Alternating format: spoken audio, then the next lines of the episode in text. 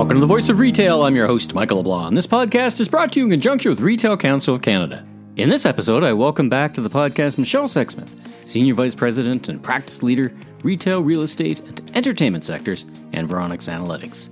We catch up after a tumultuous year in retail that has shaken up where and how consumers shop and how retailers see their future, and how through updated segmentation, mobile data, and geofencing, Michele is helping retailers understand the new competitive realities of the COVID era. Next, we talk about their all new vaccine insights data, which overlays attitudes around vaccines on top of their consumer and geographic segmentation, better to understand the hesitancy and possible trouble spots and solutions. We do see that the uh, the regional malls um, are uh, starting to trend up um, in some areas. Uh, we're seeing the power centers uh, starting to trend uh, up as we see the restrictions start to ease. We can see certain areas of the the country where uh, that behavior is starting to be displayed. Let's listen in now. Michele, welcome to the Voice of Retail podcast. How are you doing? I'm doing well, Michael. How are you? It's so great for you to join uh, me again, and, and we'll do some chit and chat. A little bit has happened since the last time we spoke, so it is again, it's a great opportunity to uh, to catch up. And and for the folks who perhaps didn't uh, hear any of our previous interviews, why don't we start at the beginning? Tell us a bit about yourself and uh, your role at Environics Analytics, and then we'll talk about uh, Environics Analytics and and that. But let's start with a little bit about you and what you do. Okay, well, in terms, uh, it's Michele Sexsmith. I'm Senior Vice President and Practice Leader for our retail and real estate practice at Environics Analytics. Uh, for those of you that aren't familiar with the company, uh, we provide uh, a lot of data to help the industry with data driven decision making, whether that's around uh, demographics and lifestyles of consumers, or whether that's around their digital behaviors to help them to acquire more customers. So we help the uh, the whole retail industry with uh, site location, where should bricks and mortar stores uh, be located to help with uh, understanding e-commerce customers and what that means for marketing, uh, to uh, helping with understanding changing consumer behaviors um, as they evolve on a continuing basis, which seems to be the world we're living in. I remember our last conversation about trying to understand changing consumer patterns, but we've never quite seen anything like this. And, and you've been in this business uh, you know, like myself, a long time. I'm, I mean, it's it's hard to imagine the scale of the changes, but at the same time, I think some of these changes may be um, more temporary than permanent. And I really want to get into that with you because I think through your insights and data, you can help us all understand, or at least begin to understand, movement and patterns and and what may or may not uh, be static. But you know, as I said, a lot has happened. So, so what, you, what have you observed? Just let me start at a high level. I mean, you, you, as I said, you've been in the retail industry, a partner for retail for for many many years. What have, what have you just observing around consumer behavior and, and uh, in the COVID era and and it's your opinion now we're not to data yet but we'll get there what's your opinion around you know what what do you think has changed and what do you think might be changed for the foreseeable future well, we've certainly seen that uh, consumer patterns with uh, so many people working from home, it t- continues to be about a third of the population. Um, so we've been tracking uh, that behavior to get an idea of where people are shopping, uh, to understand uh, what banners they're going to, uh, to understand how their expenditures are changing throughout this entire time frame. Um, so with our small neighborhood level demographics, lifestyle expenditures, we've been able to see uh, all of those patterns evolve over time. Um, early in the pandemic, we saw that uh, there were smaller trade areas. Consumers were clearly much more focused on getting into a, a retail location, doing a destination shop if they possibly could, and uh, then getting right back home. Um, and as restrictions have gone through different easing, we've seen that uh, opportunity. We can see a lot of pent up demand uh, where consumers want to be able to get out and shop for uh, a wide range of uh, goods and services. And when that's allowed, we can see that uh, they certainly want to uh, be able to shop the way they used to.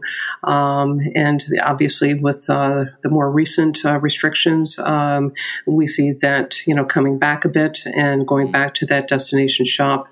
Uh, but it's certainly been a, a changing landscape. Uh, there's been a lot of growth, obviously, in e-commerce, um, but at the same time, I think consumers are really starting to understand that there's certain categories of goods they're happy to shop in that uh, e-commerce world, and there's other cases where they much prefer to be back in the stores and being able to touch and feel merchandise and make decisions and understand quality and all that full uh, store experience is something that they're missing.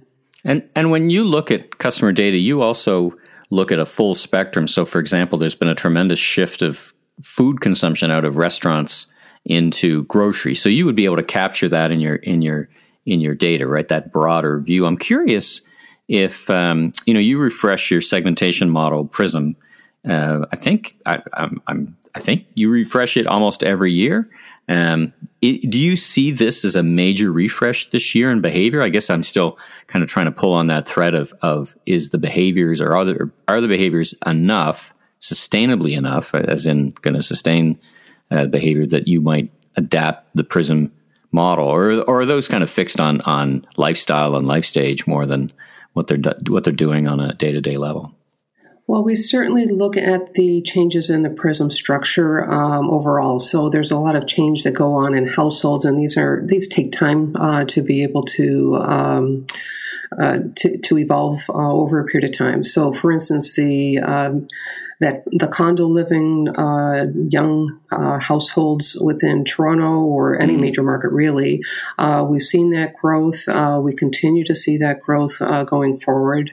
Uh, we know that there's a pattern where when you know consumers try to, or when families expand and think about the you know children within the household and the needs that way, we do yeah. see a movement into more suburban types of markets, and that's an ongoing change. I think COVID has sped that up to uh, some degree. Uh, we certainly see uh, a little bit more migration uh, to uh, more more housing. We can see that in the the real estate housing increases in home values um, and the demand across the market. Um, but in general, these are they're still within the normal range. I mean, there's you know s- some increase in those movement patterns, but not wholesale changes. Uh, these are big decisions for consumers to make. It takes time. Uh, very often, there's two income households, and so it's trying to figure out what's the right move for a particular household, a particular family structure, um, and so it does take time to uh, for those changes to take place having said that, uh, we are uh, going to be releasing later this month uh, the uh, PRISM 2021 uh, estimates for every neighborhood across the country, uh, and all of that's tied to the nearly million residential postal codes, so that anybody can see what's the impact in their local market, how has that local trading area changed, and what does that mean for things like merchandise mix um, and the, the, the different lifestyle types and the expenditures that they represent uh, to help to assess that market potential at the store level. I guess the first step in your journey of looking at those is is the data. Uh, probably the first and first through you know 99th. But is there ad- attitudinal shifts that also could take place? I mean, this sudden move from I'm going to work at home, so I want different things because my life now is different. And and do you perceive perhaps down the road that there could be attitudinal shifts around you know downtowns around going into cities versus a more positive vibe around where they live in suburbs for example. I'm just kind of making that up as an example but is that kind of captured in how you think about your segmentation as well as as just the data that informs it well, I think it's the proportion of each lifestyle type within each market that does change. So the um, mm. you know latte life is an example of that you know downtown type of young single or couple uh, that like that downtown verve. Um, you know they like to be able to go for a walk, have their coffee, Love experience name, everything in the downtown core and uh, so that certainly uh, that interest is still there within the market um, and some of those lifestyle types are you know very happy to shop um, as soon as restrictions lift um, but we also know that there's other consumers that mm. are thinking you know what maybe it's time for that you know major change that we were thinking about anyway and maybe have sped up some of that decision making to yeah. think about their housing and where they want to move to. And so that's uh, captured in that uh, new release so that everyone can see where, where they're moving and uh, how the mix has changed uh, at any specific location. Mm. Um, sorry, some of the things we've seen in terms of general expenditure change or just demand on the market, um, I think everyone is starting to understand things like home improvement. Uh, you know, someone may decide they're going to stay in their household, wherever that may be, an urban location, a suburban location, but they're realizing that their physical space isn't really optimal for spending so much time at home. Um, and so uh, many consumers are thinking about how do they make that home, that place of comfort, uh, that place where they've got room for all of the activities, whether it's you know a proper work from home space or whether it's uh, separate areas for the kids to be able to play, uh, to um, you know, being able to, you know, undertake some of that, uh, you know, f- fitness and sort of have a designated area for that. So there's been a lot of focus on making those home improvements that really make uh, home the place that they want to uh, be able to stay and where they're happy with that uh, that full framework and it meets all of the needs of everyone within the household. Well, you've talked a couple of times about uh, data. Let's let's dig in. Uh, so, talk about the tools that you have to leverage to help retailers understand. I mean, you, I think you you leverage a lot of mobile data. So let's let's talk about that. What are you know are the complexities to understanding mobile sur- uh, data sources, and and what are you enabled or what are you able to tell retailers about how you know this work from home is changing brand preference or store preference? Because we know there's a lot of changes happening in how people make decisions, not just where they work, of course, uh, if they're working at home, but also where they shop and perhaps who they shop from. Talk about that for a bit.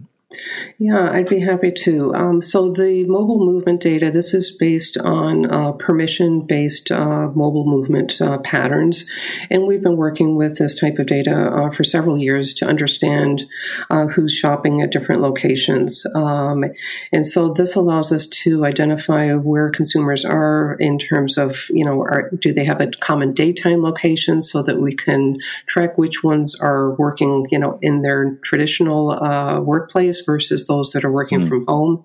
And we know the common evening location for those consumers so that we can also uh, have an idea of the uh, demographics of the neighborhoods uh, to understand uh, their media preferences, to understand uh, the types of expenditures that they make uh, in that full range of retail, whether it's home improvement or groceries or uh, home furnishings, any of those elements are part of the, the data that we have uh, that can be uh, tied into uh, to that consumer type.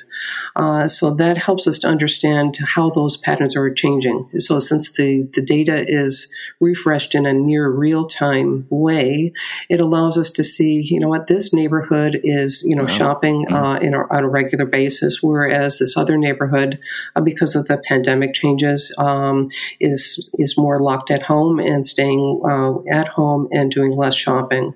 Uh, so we can see this information basically week by week, month by month, and it's been really uh, a key element to understand uh, consumer behaviors and how they're responding uh, at different stages uh, uh, overall.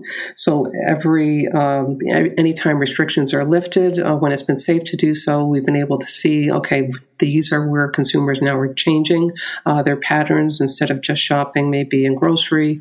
Now we're starting to see them uh, to shop at uh, power centers or other types of retail locations, um, and uh, we can uh, really see how how that uptick is is starting to happen in certain areas, um, and and because and, and part of the work that we've done with that mobile movement data is to actually geofence all of the retail locations across the entire country.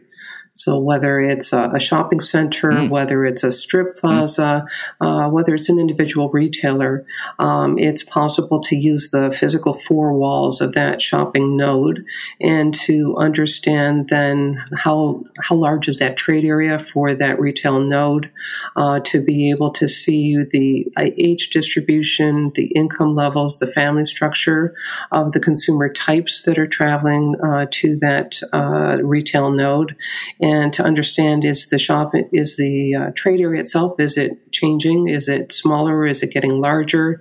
Or does it uh, consist of a different consumer type than maybe what it did two years ago?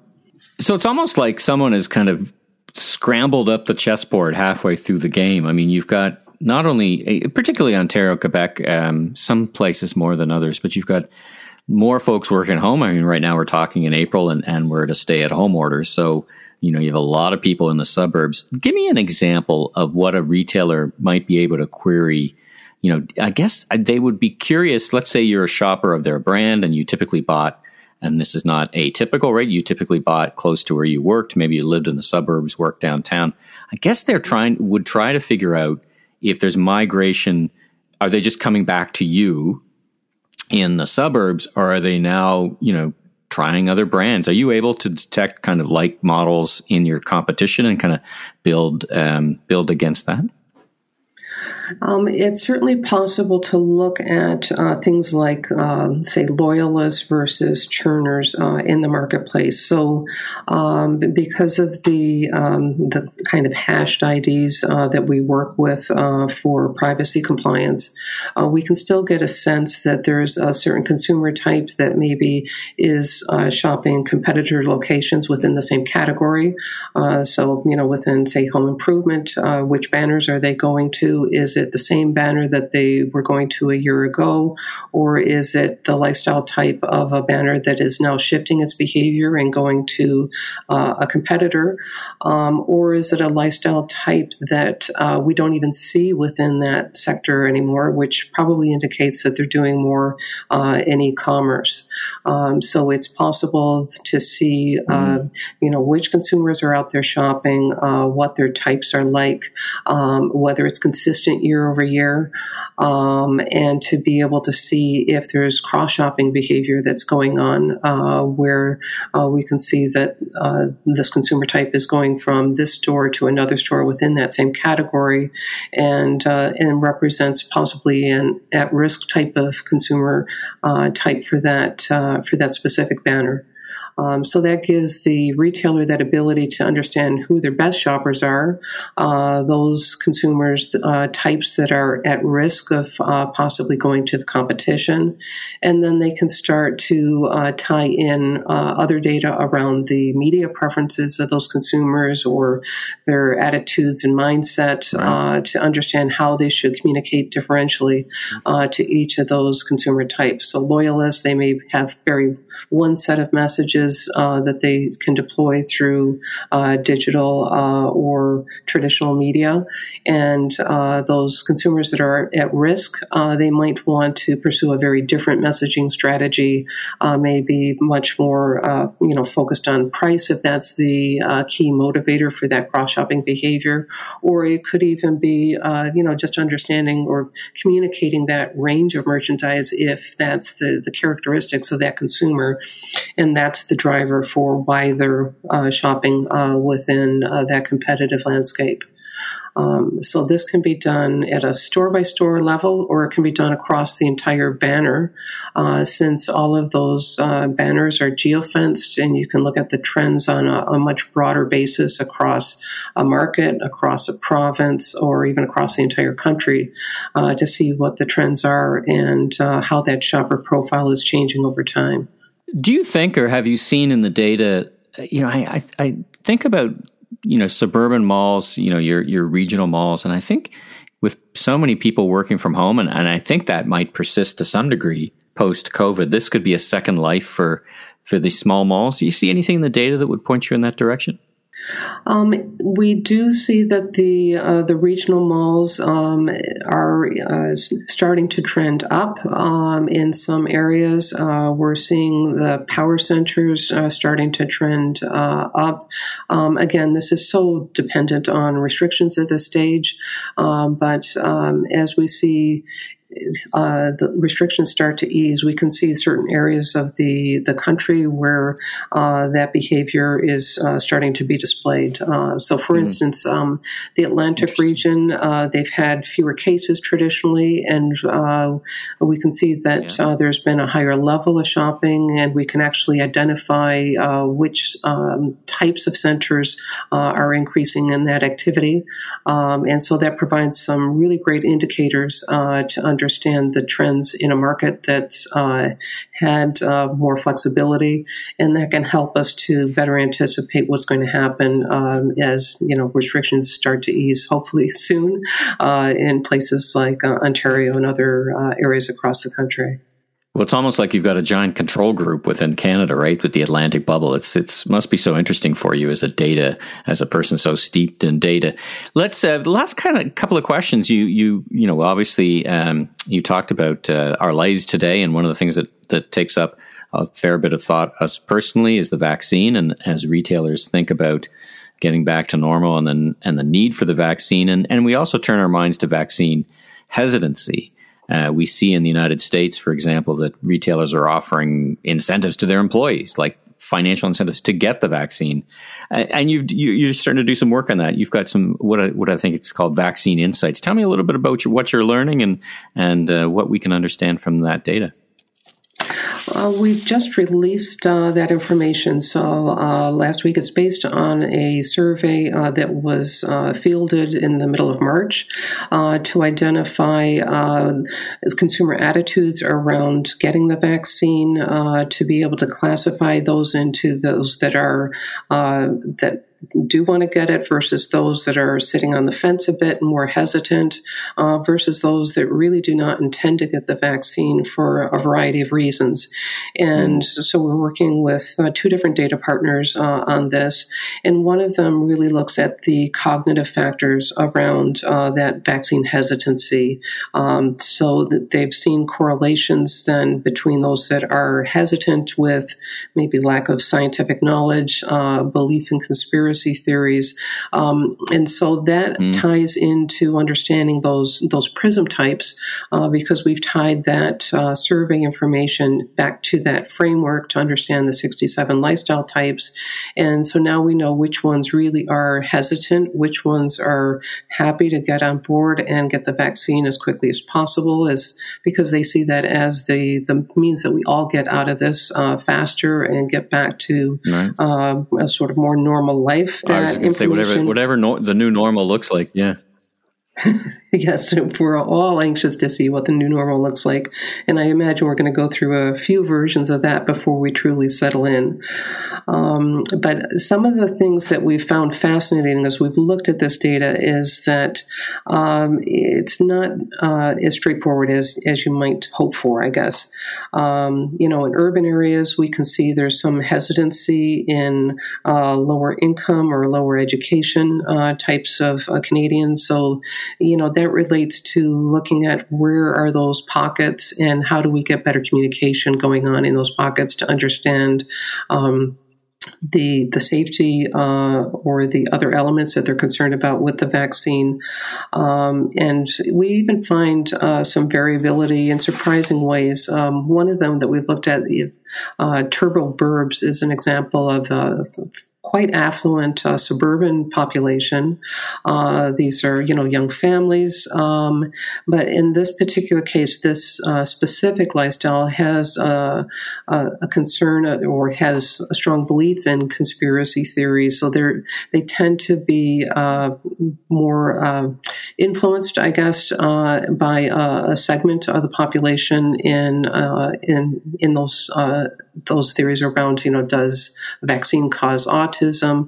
Um, are there other kinds of, is this a big pharma play? Um, and it's really about the money, those kinds of elements. And so uh, appeasing their concerns around this, it, we need to be respectful of their personal beliefs around this, but we can start to message to them differently uh, in order to help them to get confidence in the vaccine and what it's going to mean for their families, what it's going to mean for society overall overall. Um, and in this particular case, this is a segment that really wants personal control um, and rejects authority. So just telling them, just do it because this is what should happen, is just not going to work. right. um, it does take a very mm. different type of message uh, to help them to see that this has a, a personal benefit uh, for them and um, and to consider that whole family structure. So you know maybe those personal stories of uh, people that have had COVID can be a means to be able to uh, to get a higher comfort level and to understand the impacts uh, of the decisions and uh, and help them to you know move into a more willing um, consideration. So I guess, like like many things, it, it unveil or reveals that uh, it's not just about geography; it's also about life stage, and that and that's where you see that segmentation, right? To understand where you operate and the degree of, of something like vaccine hesitancy it doesn't necessarily align to geography, but aligns more to attitudinal stuff. I mean, that's interesting. Uh, some interesting uh, results around uh, the, where it fits in your segment. Some things I expected to hear, and other things uh, I didn't expect to hear. So that's uh, that's really interesting. Listen, as always, really interesting uh, to hear about uh, the the possibilities, the tools you offer for retailers, and, and, and your insights. Where can we go to learn more or get in touch? Um, I'd certainly be happy to talk further. My direct line is 416 969 2760. Uh, there's a lot of information on our website, uh, www.environicsanalytics.com. Uh, so there's information on webinars on changing uh, demographic trends, information on vaccine insights, uh, the webinar that's later today. Um, all of our webinars are uh, available through our website uh, under the webinars resources uh, category. So it's a great tool to help with understanding what's changing, what's evolving, and the, the range of data that can help with the key decisions that all retailers need to make and, and the broader uh, industry at large um, as we work across a, a, very broad range of industry sectors. Well, Michele, it's always interesting uh, to have you on board, and, and, thanks again for taking the time to speak with me. I wish you uh, continued success and continued. Uh, it must be a very interesting time for you uh, watching the data move the way it does. It's not like it's little increments, man. It, it is moving around. So I'm sure you've got a lot of work ahead of you, you and the team, to figure this out and help retailers understand it. But once again, thanks so much for joining me on the Voice of Retail podcast. Thanks, Michael. Happy to help. Thanks for tuning in to today's episode of the Voice of Retail. Be sure and follow the podcast on Apple, Spotify, or wherever you enjoy podcasts so you don't miss out on the latest episodes, industry news, and insights. If you enjoyed this episode, please consider leaving a rating review, as it really helps us grow so that we continue to get amazing guests onto the show. I'm your host, Michael LeBlanc, president of M.E. LeBlanc Company Inc., and if you're looking for more content or want to chat, follow me on LinkedIn or visit my website at meleblanc.co. Until next time, stay safe, have a great week.